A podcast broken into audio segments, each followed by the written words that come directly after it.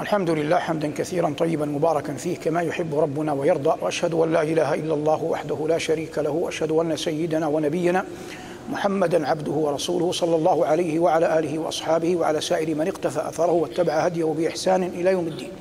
أما بعد أيها المباركون فإننا بحمد الله جل وعلا فيما نحن فيه من الخير في هذا المسجد المبارك في تفسير كلام ربنا جل وعلا.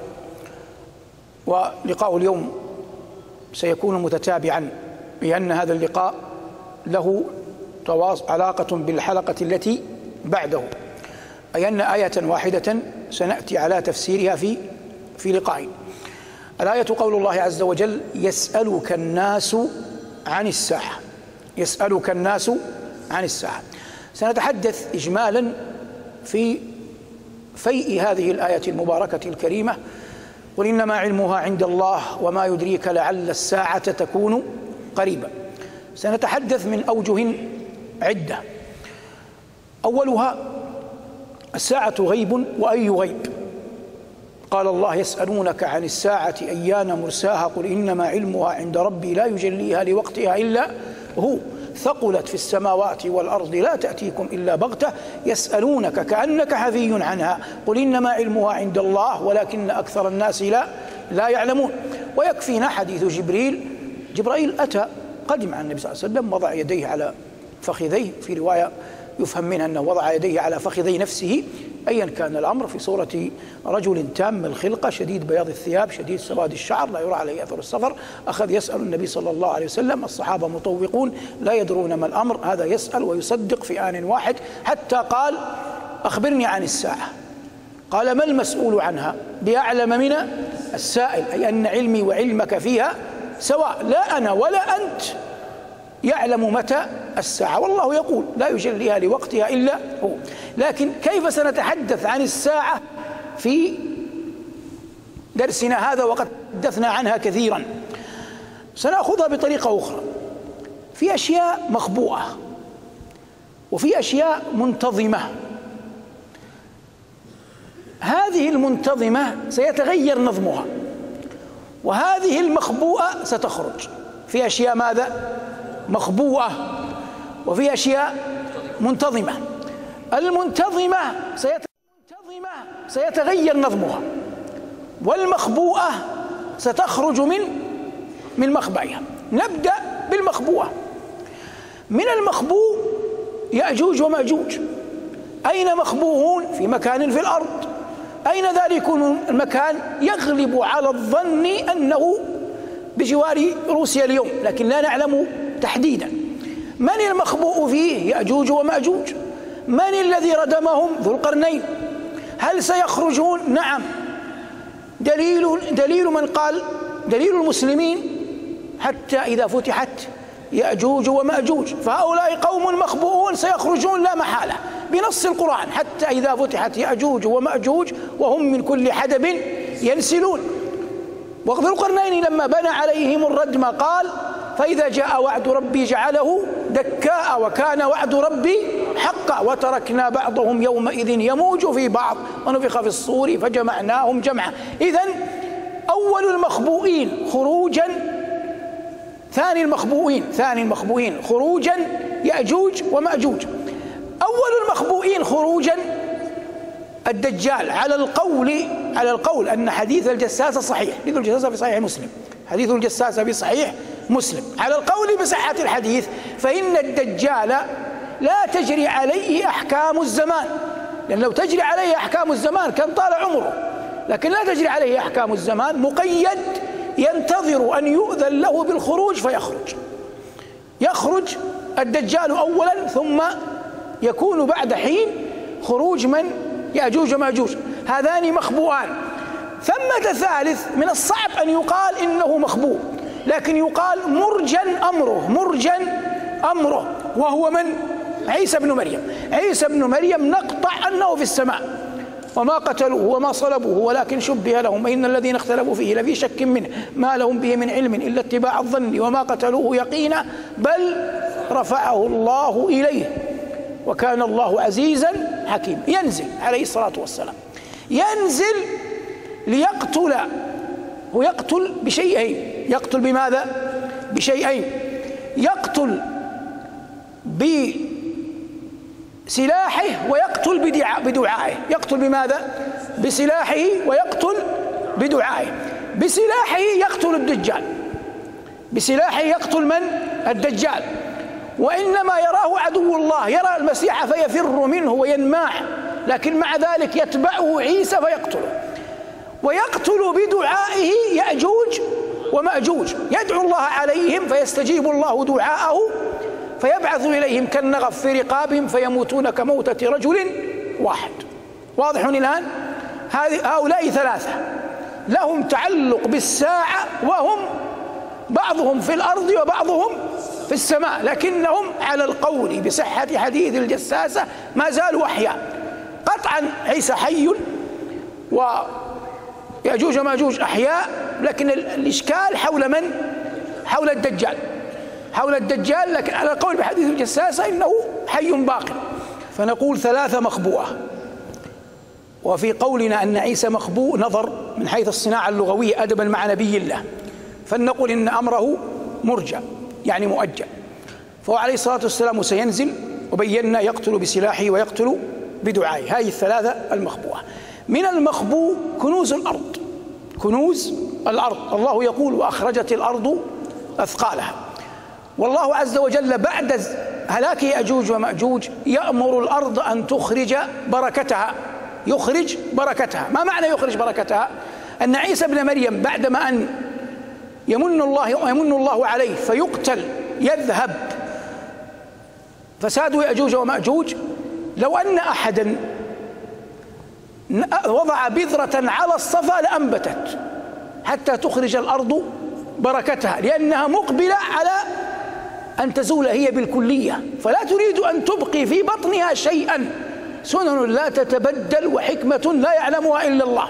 هذا كله إيذان بقيام الساعة. يسألونك عن الساعة قل إنما علمها عند الله.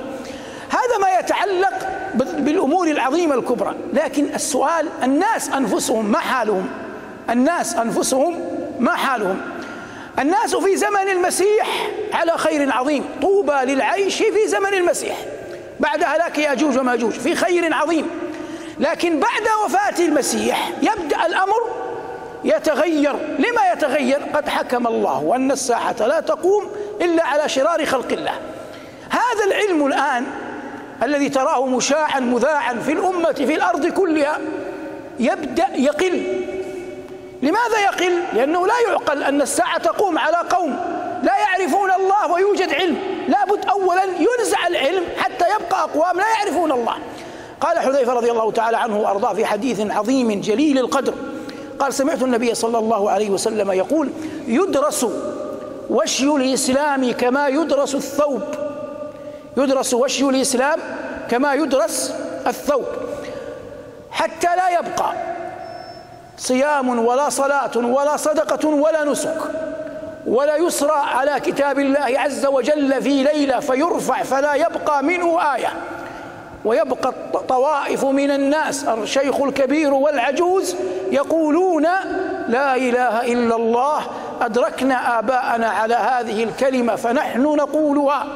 هذا كلام من حذيفة عن رسول الله صلى الله عليه وسلم. لما قالها قال له رجل ممن يحضر اسمه صلة في حلقته كما أنت الآن في حلقتي. صلة هذا قال يا حذيفة كيف تنفعهم؟ لا إله إلا الله وهم لا يدرون ما صلاة ولا صيام ولا نسك ولا صدقة. سكت عنه حذيفة ثلاث مرات. فلما رأى إلحاحا منه في السؤال قال له تنقذهم من النار تنقذهم من النار تنقذهم من النار. قالها ثلاثا كما رددها ذلك ثلاثا. الآن نأتي لبيان الحديث. يقول حذيفة عن رسول الله صلى الله عليه وسلم يدرس وشي الإسلام يدرس الإسلام كما يدرس وشي الثوب. ما معنى وشي الثوب؟ وشي الثوب الزينة التي تكون فيه. فلو فرضنا أن هذا الثوب لو فرضنا أن هذا الثوب عليه نقش عليه زينة فإن أول ما يذهب منه وينتهي الوشي الزينة النقوش الرسوم الثوب كلما طال أمده طال أمده طال أمده قد يبقى الثوب لكن الوشي يذهب. فمما يدل على أن الثوب قد خلق قد بلي فهو يقول يدرس الإسلام نفسه كما يدرس وشي الثوب. يعني يذهب يذهب تدريجيا حتى هذا كلام من؟ حذيفة عن رسول الله. لا يدرى ما صلاة ما صيام ما صدقة ما نسك.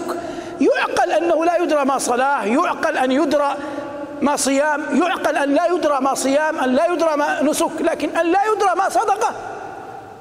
شيء فطري أن الإنسان يتصدق على الفقير حتى لو لم يكن مسلما لكن حتى الصدقة تذهب. لا يعرف الناس ما هي الصدقة.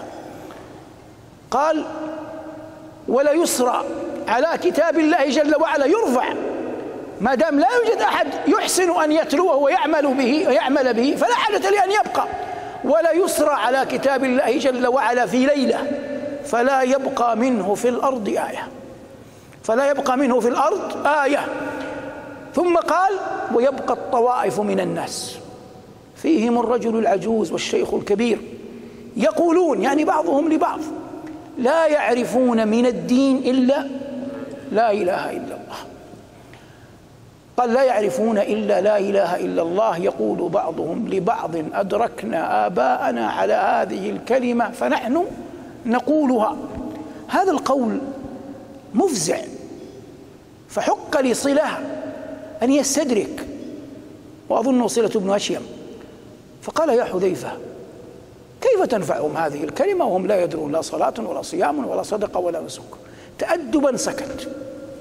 لماذا سكت؟ لأن أنا أقول لك قال رسول الله صلى الله عليه وسلم مرة مرتين ثلاث في الثالثة عاد الأمر بالضد. رجع حذيفة إلى الصلة ويقول وثلاثا تنقذهم من النار تنقذهم من النار تنقذهم من النار. نستفيد من ذلك كله أمرين. أمور عظيمة لكن ساقف عند أمرين. الأمر الأول وهذا ظاهر فضل كلمة لا إله إلا لا إله إلا الله أكبر الحسنات. لا إله إلا الله أجل الكلمات. كلما انكسر قلبك واستكان عندها يرفع مقامك عند ربك. وكل من استكبر عنها وضعه الله. قال الله عز وجل عن أهل معصيته إنهم كانوا إذا قيل لهم لا إله إلا الله يستكبرون. الأمر الثاني ادري والله كيف يقال لكن يقول حذيفة عن رسول الله ولا يسرى على كتاب الله فيرفع ولا يبقى منه آية. اذا بحمد الله نحن نعيش والقرآن بين أظهرنا. فعلى الأمة صغارا وكبارا رجالا ونساء عربا وعجما أن يلجأوا كل اللجوء إلى تلاوة كتاب ربهم. يعني أولئك الذين سيكونون في آخر الزمان معذورون. لا يوجد بين يديهم قرآن. لكننا نحن نعيش والقرآن بين بين بين أيدينا وأمام أعيننا. فكلما كان الإنسان يقرأ في القرآن كان أقرب إلى ربه. وعثمان رضي الله عنه قد بينت هذا في دروس سابقة. كان أحد كتبة الوحي ويحفظ القرآن. ومع ذلك كان كل يوم ينظر إلى القرآن يضع المصحف في حجره. ويقول إني لأستحي من الله أن يمر علي يوم ولا أنظر فيه إلى كتاب ربي. إني لأستحي من الله أن يمر علي يوم ولا أنظر فيه إلى كتاب ربي. فأعظم ما يمكن أن يحث المسلمون عليه أن يفيئوا إلى كتاب ربهم تلاوة وعملا وتدبرا. ولله الحمد في كثير من البلاد الإسلامية وفي بلادنا خاصة هناك جماعات تحفيظ القرآن وهناك جوائز تخصص لتحفيظ القرآن الكريم منها في بلادنا ومنها في غير بلادنا. ولا ريب أن هذا مما يعين الناس على حفظ القرآن وعلى تدبره وعلى تلاوته. فدعم مثل هذه الجمعيات وإعانة أهلها وإكرام معلمي القرآن واجب علينا جميعا. ولا يحسن أن يكون أجر أو مكافأة معلم القرآن هي الأدنى فيما تنظر إليه.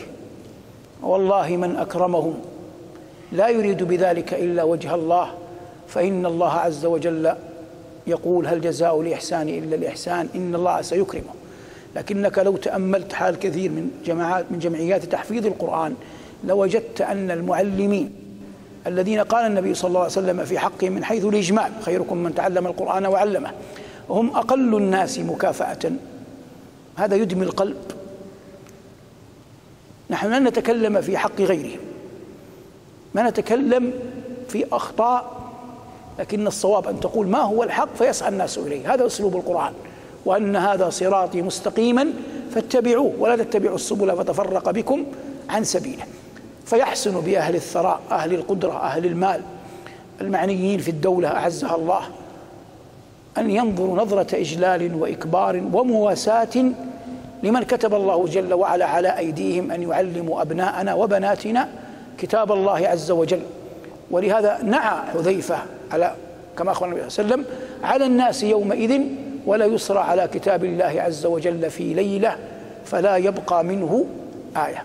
جعلنا الله وإياكم ممن قال فيهم إن الذين يتلون كتاب الله وأقاموا الصلاة وأنفقوا مما رزقناهم سرا وعلانية. يرجون تجارة لن تبور ليوفيهم أجورهم ويزيدهم من فضله إنه غفور شكور. وفقنا الله وإياكم لما يحب ويرضى وألبسنا الله وإياكم لبأسي العافية والتقوى.